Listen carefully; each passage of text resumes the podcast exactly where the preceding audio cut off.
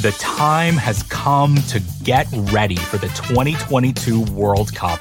And what better way to prepare than by revisiting the World Cup's most amazing goals? I'm Brian Phillips. I'm making a podcast about the history of the Men's World Cup, told through the stories of 22 iconic goals. The show's called 22 Goals. It's out now on the Ringer Podcast Network, and we're having so much fun.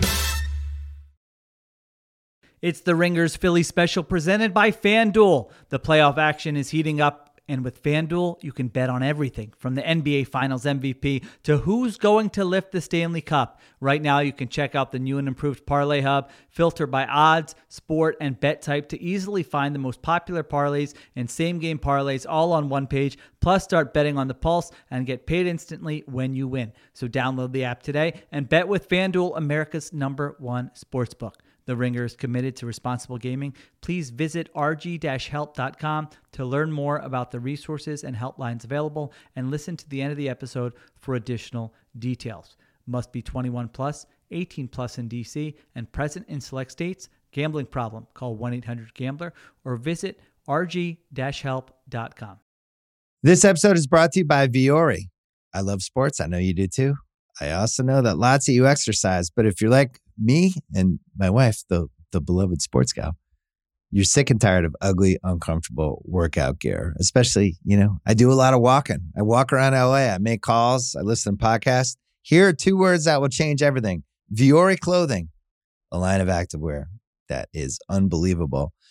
The best thing about Vuori is you can lounge around in it. You can work out in it. You can go outside. You can go shopping down in your local wherever and you never feel like you're either underdressed or overdressed. You're just comfortable. You can wear it when you're training, traveling, lounging around the house. Go get yourself some of the most comfortable and versatile clothing on the planet. Here's the deal. Our listeners get 20% off their first purchase at vuori.com slash Simmons. Once again, V-U-O-R-I dot com slash Simmons.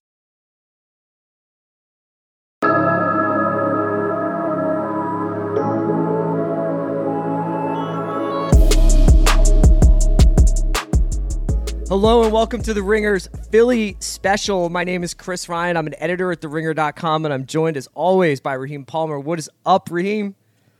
What's good, man? I'm it's very disappointing loss last night, but you know, I can't really be mad because I mean this team has kind of exceeded my expectations over the past month, and we haven't had too many bad losses. So I'm I'm just I'm glad this team is fighting without Harden and Maxey. That's all I can say. last night was a real oh it's the basketball season. Like sometimes you just turn the tv on you're like they're down what now? Like when you yeah. turn it on in like the second quarter and you're like huh? Did i did i like miss something? Did somebody get hurt? But no it was just the Cavs shooting the lights out. Uh, the sixers lost to cleveland last night 113-85 we're going to talk a little bit about that. We're going to do a little quarter season kind of survey. We just want to see how we're feeling about this sixers team which is you know, I say it's a it's a basketball season. This is very much like a basketball team. They're currently fifth in the standings. I feel like they are a better team than Indiana, so you can safely assume that at some point we're going to get above the Pacers in the standings. And then I don't know. The, the the reason why I was so excited about this Cavs game, Reem, is that Harden or Maxey or no, the Cavs have now kind of established themselves as I don't know if they're in like conference finals contention. I, I, I wouldn't rule it out, but they are certainly the third best team in the Eastern Conference this season. And they're they are themselves battling some injury issues as well with Jarrett Allen out. Um, I wanted to just get your thoughts. Like, what did you what did you see from this Cavs team last night?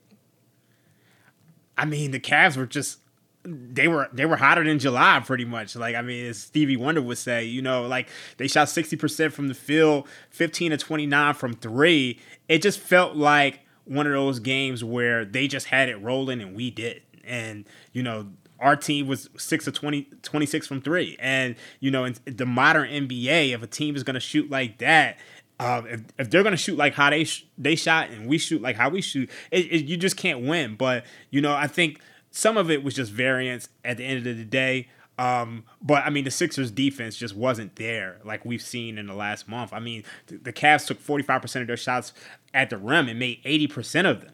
So it's just like that's that's not something that you're going to see every day. I just think it was one of those nights. Yeah, it was. I think that there's an element. One thing I would note was that the Sixers have had one of the best three pointer defenses, three point defenses in the league. And uh, that came back down to earth a little bit. There's some good stuff in Derek Bodner's newsletter today, the Daily Six, about that. And I thought, that, you know, the, for as much as the three pointers and the three point shooting from the Cavs will probably be the story, and the transition offense and the lack of transition defense from the Sixers, which I'm sure we'll talk about in our in our season review.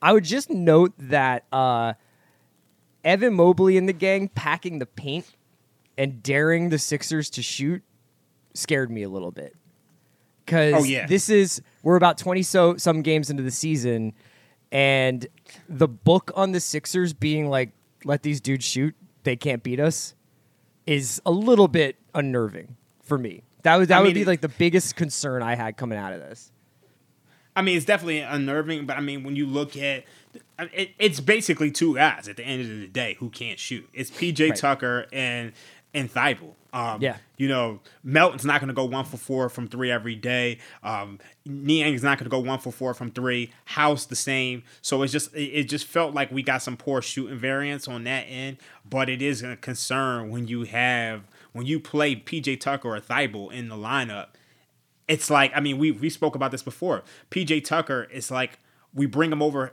to be a three and D guy, and he's brought the defense, but he hasn't brought the the shooting. And you know, at Yeah. some point, we don't know if he's even going to be playable in certain series in the playoffs, or if you're going against certain teams because they'll leave him wide open and just you know you know double Embiid or you know focus on Harden. So it's that's that's that's tough for me. any uh any Mobley thoughts Mobley's one of my favorite NBA players right now so I was curious whether or not you had any thoughts about watching him last night Oh man, I mean, I, it's it's not too many other. It's not too many like. Sub, there's so many superlative, superlatives I could use to describe Evan Mobley. I just I've always been a big fan of him. I mean, he was dominant last night, you know. So, just on offense and defense. So it's just, you know, for me, it was just he gets a lot of plaudits for his defense. Go ahead though. What were you saying about what were, what you know, just about to say? for me, it was like one of the reasons why I was excited about this matchup is that, you know, MB has historically dominated this Cavs team, especially with Jarrett Allen out there, you know, and missing Jarrett Allen last night, I just thought he was going to have a huge, huge night, and it, it just kind of got away from them. So, um, you know, I think that speaks to Evan Mobley, really. yeah, I mean, one of the things that I really admired about what Mobley was doing out there, I think it was at one point in the third quarter, and he might have been out there with a second unit lineup or a mostly second unit lineup, and he gets a lot of dap for his defense and his ability to guard one through five and to just kind of make up space on the court with like two strides, which is just really. I mean, if you ever want to have like a really really educational basketball night, watch a Cavs game. Don't watch the ball. Don't watch the scoreboard. Watch Mobley and watch how he covers ground. And especially last night, I was watching him on offense and he was directing the offense. He would be like, "You go here, you set this pick, you space there," and I was like, "This kid's IQ is through the roof." Um, so I have a little bit of Mobley jealousy, but it's okay. It's all right. It's just one of those nights. We don't have to dwell on it that much. I did want to bring up uh, one quote from after the game that I thought was pretty interesting. So. Sixers started off the season with at full strength with a, a somewhat sickly Embiid, but more or less full, strength, right? They have their Maxey, Harden, Embiid, Tucker, Harris lineup. And one of the concerns that we had earlier in the season was especially the transition defense, but just the defense in general. And then, pretty much corresponding with Harden going out, the Sixers, the old me came back. You know, they, they, their old defense came back to life. And that was obviously uh, a product of the Sixers had been switching a lot when Harden had been in the team. And then they stopped doing so when Harden went out of the lineup. So Embiid, after the game, was asked, uh, you know, because Harden's due to come back, I believe, this weekend, um, and they asked Embiid, like, what do you think is going to be the impact on the defense, and and and what do you, whether they're going to change their philosophy back? And Embiid told reporters, we're not switching. Obviously, we have a system in place. I think at the beginning of the year, the mistake we made, we tried to go one through five a lot, and we are we were okay doing it. Like I keep saying, I can do it, but that's just not what I'm good at. I'm good at being around the rim and protecting the rim. So we have a formula. Thoughts? I, I think the formula works. I mean, even when you look at, you know, like when you look at what they've done since Harden's been out, I think what are they? They're the third in defensive rating. They're only allowing 108 points per 100 possessions. And you know, like you look at that Suns game, they were blitzing, you know, Devin Booker at times on the pick and roll. So it just it feels like they've found some sort of defensive identity. And at some point, you kind of got to just stick with what works. And mm-hmm. you know, I'm not really a big fan of when you have a guy like MB, you really don't want him switching. I mean, I think you see the same thing with Rudy Gobert because you know there's so many perimeter oriented scorers out there. Do you really want MB switching repeatedly onto one of these guards? And so I, I kind of agree with you. I think Harden's just going to have to show a little bit more effort on the defensive end.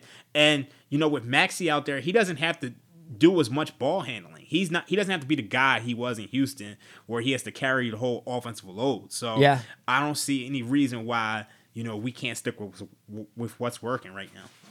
Yeah, man. Come on, James. Save, save some of that effort for defense. we know it's in there somewhere.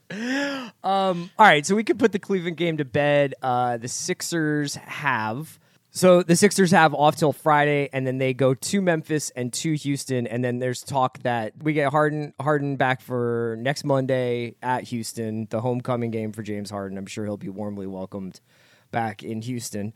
Um, so that's that's something to look forward to, and I'm sure next Tuesday when we talk, we'll have we'll have some thoughts on the return of Harden. We'll keep an eye on the the switching versus playing straight up thing. This episode is brought to you by Jiffy Lube.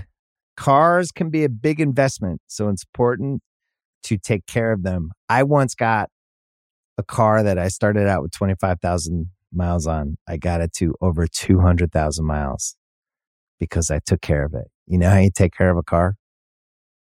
You take care of the maintenance, the oil, the brakes, all that stuff. And if you don't, you can have a car just completely fall apart. When your car needs maintenance, head to Jiffy Lube. They provide automotive excellence at speed Get your oil change, brakes checked, tons of other multi care services. It's all done by expertly trained technicians who actually care about taking care of you and your car. Jiffy Lube, car more. To find coupons and start an instant online estimate, visit jiffylube.com. This episode is brought to you by Vuori. I love sports. I know you do too.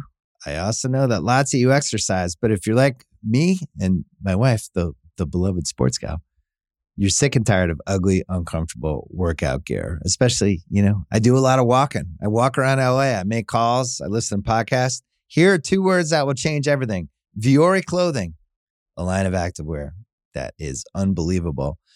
The best thing about Vuori is you can lounge around in it, you can work out in it, you can go outside, you can go shopping down in your local wherever and you never feel like you're either underdressed or overdressed. You're just comfortable. You can wear it when you're training, traveling, lounging around the house. Go get yourself some of the most comfortable and versatile clothing in the planet. Here's the deal. Our listeners get 20% off their first purchase at vuori.com slash Simmons. Once again, V-U-O-R-I dot com slash Simmons. But let's take a look at this season in general. So across the Ringer Podcast Network, on Bill's show, on Group Chat, on on Mismatch, we've been doing a lot of like, okay, about 20, 21 games, 22 games in, quarter season in. This is where the wheat separates from the chaff. This is where the regressions begin. This is where everything kind of settles. Gravity kicks in. The Warriors get good. You know, Utah comes back down to earth. Like all the things that that we thought would happen in the NBA season. So I thought it would be a good ch- time for us to talk about where the Sixers team is at we've done like four or five of these shows. They've they've kind of varied from being hysterical after losses to excited after uh, wins without Embiid, Maxey, and Harden. So we've had like a wide variety of shows, Raheem. But I thought we could just start here. What would you give the Sixers overall season so far as a grade?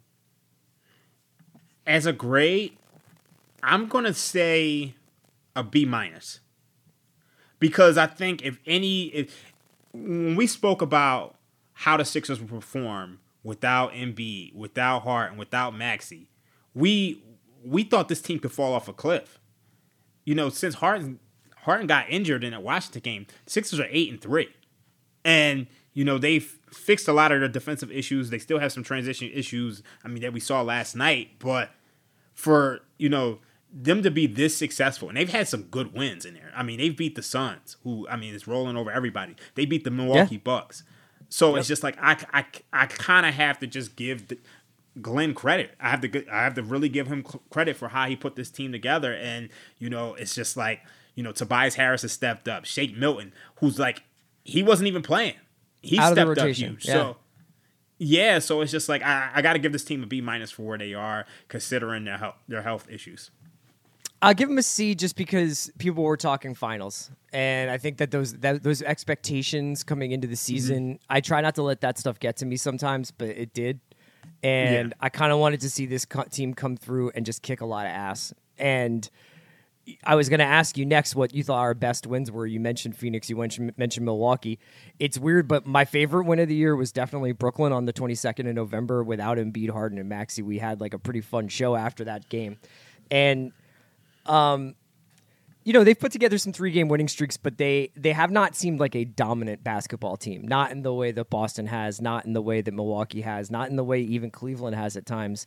So it's kind of like mm-hmm. I think we're we're, we're right right we're at a C, and I think the only thing that kind of creeps me out a little bit is for the rest of the roster what the basketball that they've been playing for the last like 10 days, 2 weeks with Embiid when he's been healthy has been a little bit more like what I kind of assume Sixers basketball is supposed to look like, and then it's I still don't feel like Harden's been integrated into this team completely yet, you know. And obviously, yeah. him missing the month is is unfortunate, but I think that almost like as much as it's a C, it's an incomplete because I still don't know what this team is when they're at like their maximum potential, when they're reaching their maximum potential. Yeah, I I, I totally agree with that. I, I I don't I don't even know like what this team's identity is going to be when they have everybody together. Right. Just because no one's been together so so long. So it's just like I think that's like to me I think they're clearly like a step below the the Celtics and the Bucks. Um it still remains to be seen about the Cavs, but I think the Cavs are closer to that top tier than the Sixers are. And I, I think the Sixers might you, be appropriately ranked right now. yeah, you know, which is a which is a little bit of a disappointment, but given the basketball that we've seen this season, fifth feels about right. Yeah, it, it definitely uh, does. Uh, so as far as best win, did you have any others? I, I had I had that Milwaukee win in November, and I had the Brooklyn win in November. To me, I, I think it's by far that Milwaukee win Be, because Maxey was like going ham in the first half, and then he gets hurt, and you need a bunch of guys to step up. And you know, they, they not only stepped up on the offensive end, but they they really shut down that Bucks offense, which is I mean been rolling. So I mean I think by far that's my favorite win of the year, just because I I, I think when you lose a guy like Maxey and Harden is already out, you're not expecting you're not expecting them to pull out that win. And the Bucks were up double digits in that first half, even with Maxey. So you know they they lock. What does my guy always say? Locked all windows and, and shut the doors. That's what they did. So I was like, I was really excited about that. Do you have a worse loss? Oh, by far, San Antonio. Oh my god, I hated that game. I hated that. That's game. by far the, the like out of all the losses that that's the game you can't lose. And that losing that, to that San Antonio at, at home, yeah. And that put us at zero oh and three. It's like after losing to the Bucks and losing to to the Celtics. I mean, Buck um, losing to the Celtics and losing to the Bucks to start the season. You can't lose that San Antonio game. I think they were ten point favorites that that game. And that was also uh, that was also Phillies beating the Padres 10, 10-6, I think, uh, in in game four of the NLCS. So it was like everything was going Philadelphia's way except quiet as kept. Philly lost to San Antonio with the Spurs on the second night of a back to back. Yeah, that that was bad, and, and it just it felt like the Phillies were almost like keeping Doc's job alive. like the Phillies and the Eagles were just so successful that you know every no one really cared that Doc was like, all right, why are you losing this game? this is I'm serious, man. Like that that was like uh, that whole run that happened at the beginning of the season where it was like the Sixers are allowed to like play with like one shoe off for like the first two weeks of the season was it might I, I mean I'm sure that Daryl's made of stronger stuff than to be like oh we lost a few games at the beginning of the season it's like everything is kind of leveled out, and I think that that's good. And I think that there's some credit due to Doc to do, for doing that. Who's been your favorite player this season? Mm, this is tough. Um, this is really really tough. I, am gonna be honest with you. Like, like I, I want to say like this is really tough, just because I think so many guys have stepped up. I I gotta highlight a couple guys. I mean, I mean like Go to me, it. Shake Milton, Shake Milton right now. I mean, for him to just be out of the rotation and for him to come in during that Milwaukee game and now he's I mean, over the last eight games, he's averaging 21 points per game on 45% from three and shooting 55% from the field. This guy was out of the rotation, not being played at all. So I got to give him some credit. I got to give Tobias Harris some credit because, you know, like he was seen as the fourth option behind mm-hmm. Embiid, Maxey, Harden. And, you know, he stepped up. And, you know, it's just like, it looked like Brooklyn was going to, like, find their way back into that game when Tobias and um, Harris got hurt. And he came back into the game and, and closed that game out. So um, I got to give some credit to him. And then I, I really liked how the, um, D'Anthony Melton has played off the bench. Like it's just, I mean, he's been solid. So it's just like it's been a, a collective effort from you know the non-stars on this team. So I gotta got like I, I just I think they're holding down the fort. So those are Yeah. my favorite Sixers. I, I would say that Maxey at this point is my favorite Sixer. Like, buy, that's the guy I'm buying the jersey for from. But like, Yeah. you're right that the collective effort of the second unit, the guys who were falling in and out of the rotation, even like over the last ten days, B-ball Paul, uh, like, Yeah. and being allowed to go out there and make mistakes. Being allowed to go out there and show what he can do and be this kind of springy, athletic big that the Sixers have been crying out for for honestly, like since Embiid has gotten there, or at least since Nerlens Noel has left, like to to not have that kind of athletic big to back Embiid up, I would love it if Doc. I would take, I would take five full losses that were Paul Reed's fault if it meant Doc was like letting that dude out, go out there and make mistakes and learn learn how to play an NBA game so we could have him in the playoffs. Yeah, I mean that that's that's always been the criticism of Doc. He just doesn't play the young guys and, and give them a, a, a chance to shine. And it's just like if it weren't for injuries, we wouldn't be seeing what Shake is doing right now. And for whatever reason, like when we had Harden, when we had Maxey, when we had Embiid all in the lineup, our bench was a struggle. So Yeah. to see these guys thrive right now, it, it's an indictment on Doc. And it's just like he really needs to just, you know, play these guys and see what you got from them, put them in positions and empower them. I mean, I think that's, you know, when he left the Clippers, I felt like Ty Lue was an upgrade because that's what he does. I mean, you see guys like Terance Mann, who's really been able to shine with the Clippers, and he's a, a, key part of that rotation over there. Um, a key part in, in taking them to their first Western Conference Finals when Kawhi Leonard got hurt. So I just want No, to see a who's little the, bit more. who was the kid that that Ty had out there against the Blazers the other day? Like Diabate from. from Yeah, Michigan? that I was like, Where'd you find And- this guy? And I mean, he like I mean, they were down 17 points, and he was a big part in their comeback. So I just I think that's really important. Um, what's been the biggest headache for you this season? Um, I, I'm I'm gonna say injuries uh, uh, be, because I I, th- I just think if you if you're not healthy, that, that that shapes the whole entire season, and it's just we haven't had our starting lineup like almost ever. And then even when you when you look at what started the season, Embiid came into the, to the season out of shape. He was into the season out of shape.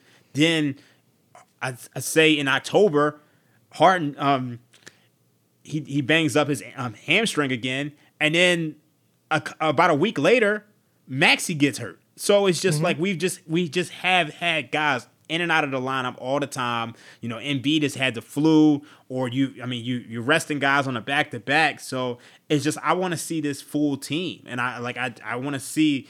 I want to see what they look like. I want to see what their identity is, and we just haven't seen that. So I think that's the most frustrating thing for me.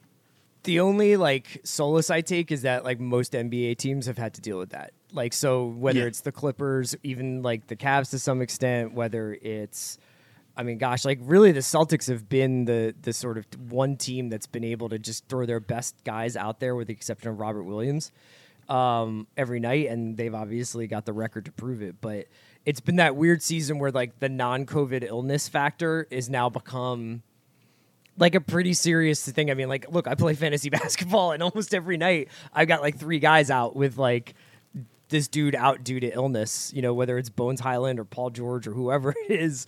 Shout out to my fantasy team. Uh, you know, it's just it's just been a complicated season. It's like the kind of post COVID world we live in.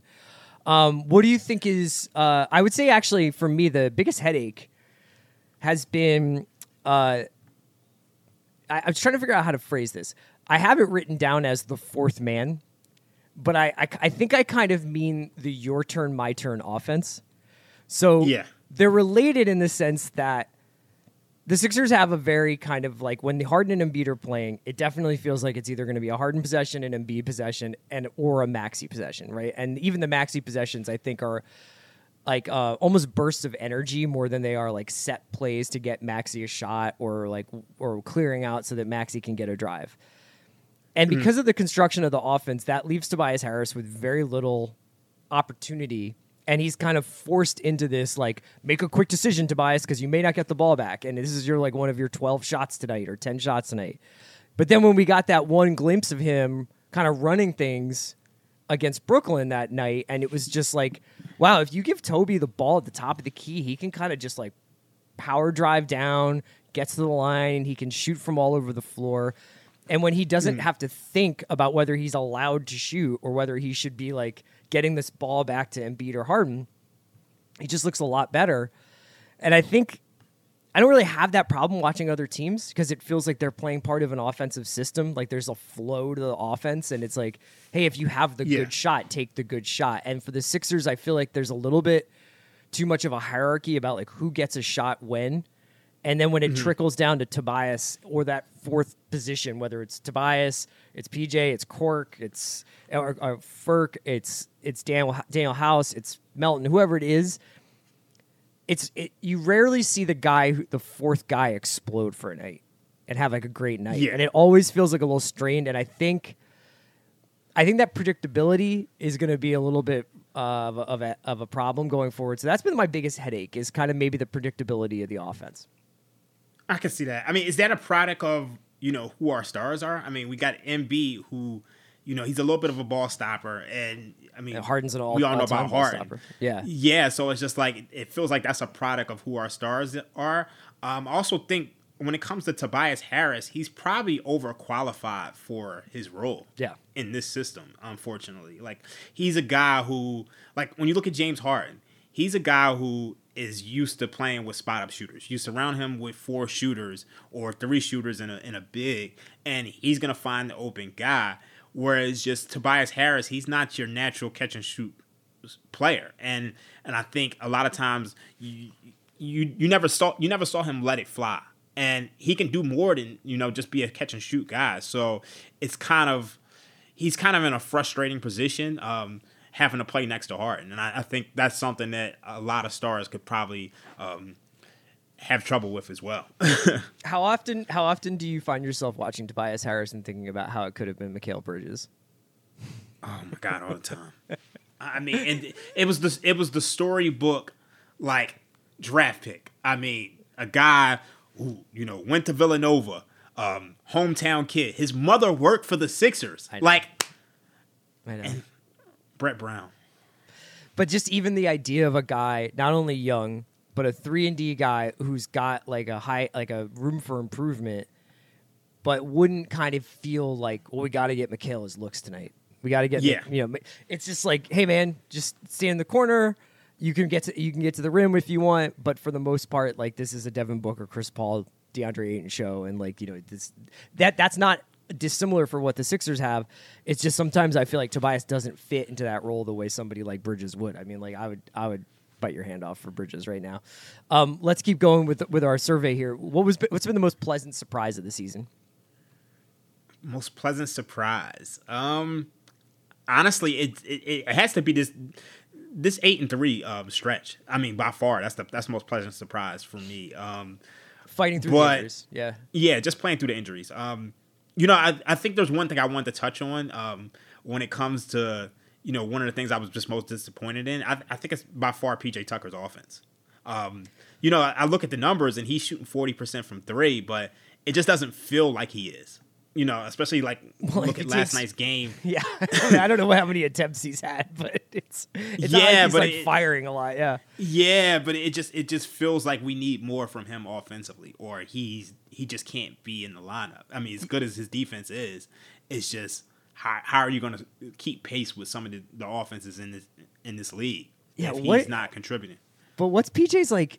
What is his minutes per game right now? Because I feel like we're also, ironically, like we are also relying too much on him. like, like he's like He's almost at he's he's, like at 28 minutes per game, almost at 30 minutes per game, and he's yeah, that's a little high for where I like him to be, considering his age and where we what, what we need from him in the playoffs. Like I, I the 28's. I, I'm okay. I guess I'm okay with it, but like I feel like more often than not, I'm looking up at a game and it's like P, PJ Tucker's in the 30s.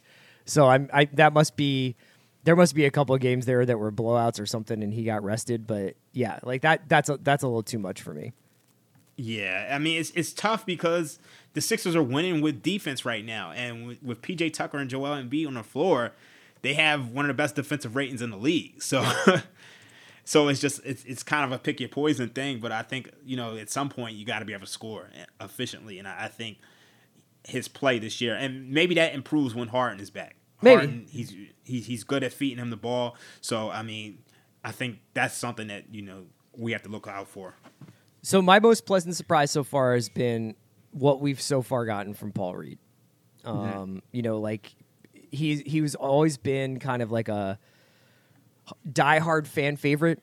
He's got the B-ball Paul nickname. I think people see a lot of potential in him, but it's been kind of like smoke and mirrors for a little while, where nobody really knows what they're going to get, and it seems like his mistakes are really bad, which makes it hard for Doc to get him in the game uh, Doc letting him rock for a few weeks here and and go out there and just his his performances, uh, you know. He, he is basically responsible for three or four of my favorite plays of the game, and then three or four of my least favorite plays of the game, and I can live with it because it's just like that. That player type is somebody that we need I, very badly. I think. Yeah.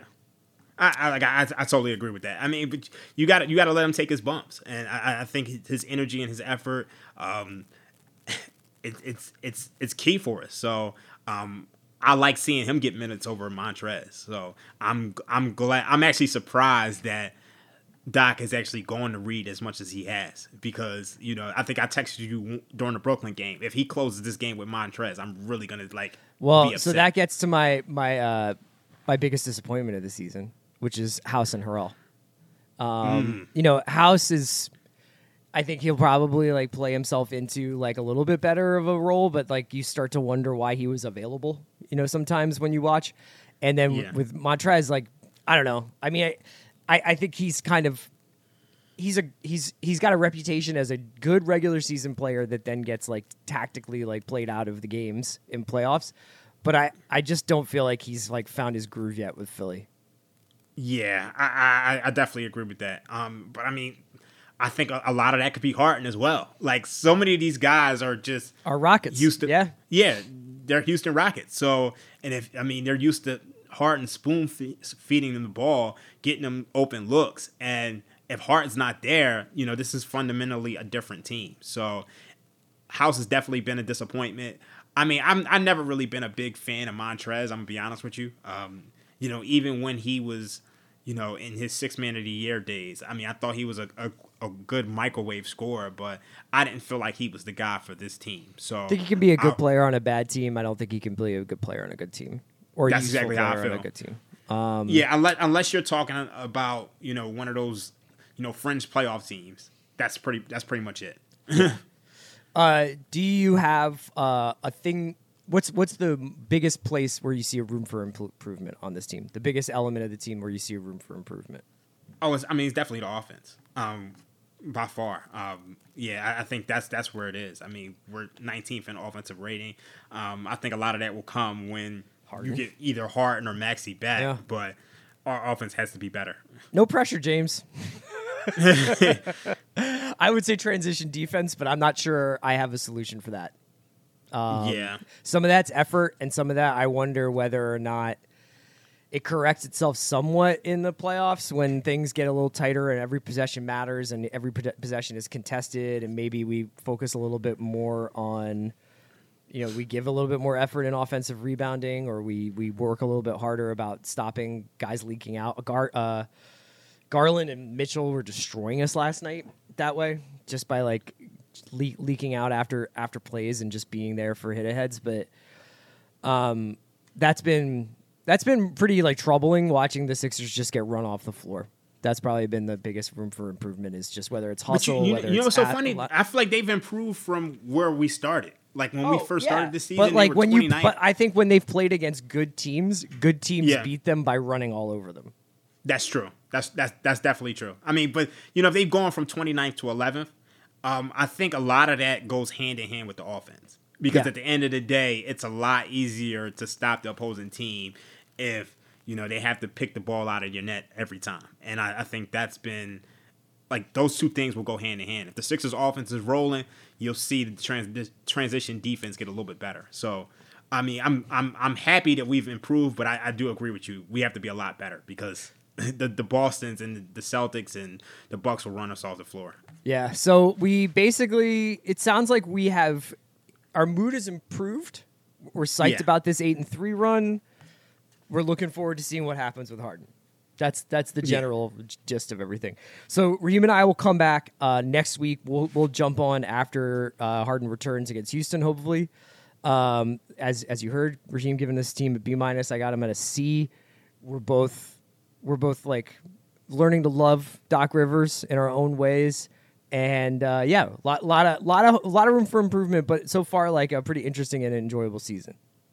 Oh yeah, without a doubt. I, I I think you know these are the teams that that Doc thrives with. When when everybody is hurt and there's no stars for whatever reason, I mean that's when he thrives. I just want to see him, you know, put it together with all the stars. Um, but I, I'm I'm hopeful. I'm I'm really hopeful. I mean, we got a nice stretch of games coming up. I'm not, you know, speaking of transition defense, we got the Grizzlies coming up next. you know that that's a team where your your transition defense has to be on point because you know they're not one of the strongest half court teams. They're a team who you know they get out and run with Ja Morant. So hopefully they can put things together a little bit better than what we saw last night against the Yeah, Grizzlies. another good test. The Cavs were a good test. The Grizzlies will be a really good test. But I find that the Sixers, more often than not, like you know, like I think that they rise to they rise to the level of the competition that they play. I mean, last night is an exception, but I do think that against the Bucks and against the Suns, they, they played some of their best basketball. So hopefully the same will happen with the Grizz. Thanks to Raheem as always for joining me. We'll be back next Tuesday. Uh, everybody have a great weekend.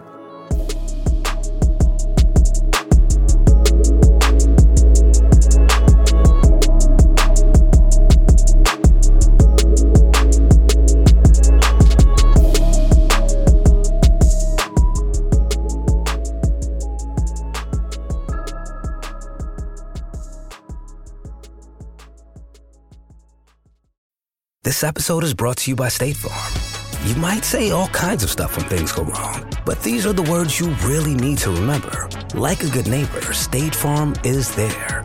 They've got options to fit your unique insurance needs, meaning you can talk to your agent to choose the coverage you need, have coverage options to protect the things you value most.